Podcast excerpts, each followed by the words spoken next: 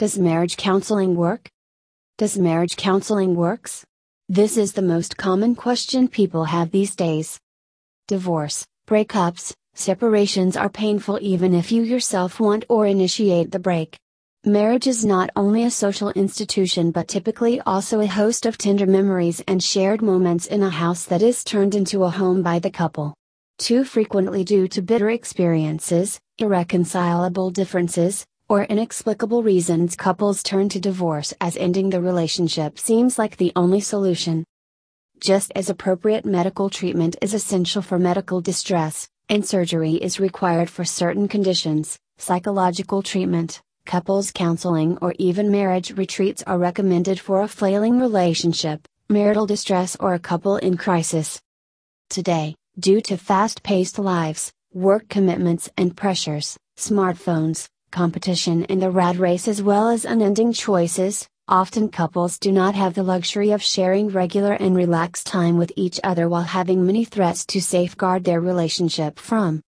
Healthy communication, humor, mutual respect, self care for each partner, a balance of personal space and togetherness, shared responsibilities for the relationship and home are ideal for any marriage. But to achieve and maintain these in today's world is a challenge. When does one need marriage counseling?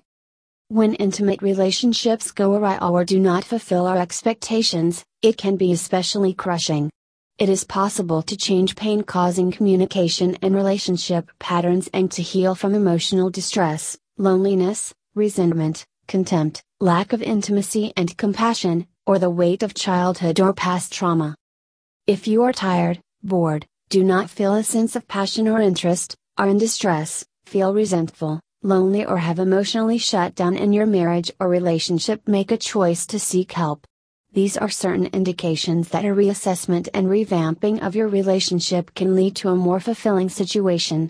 Marriage or couples counseling or couples retreats can help guide and heal a relationship.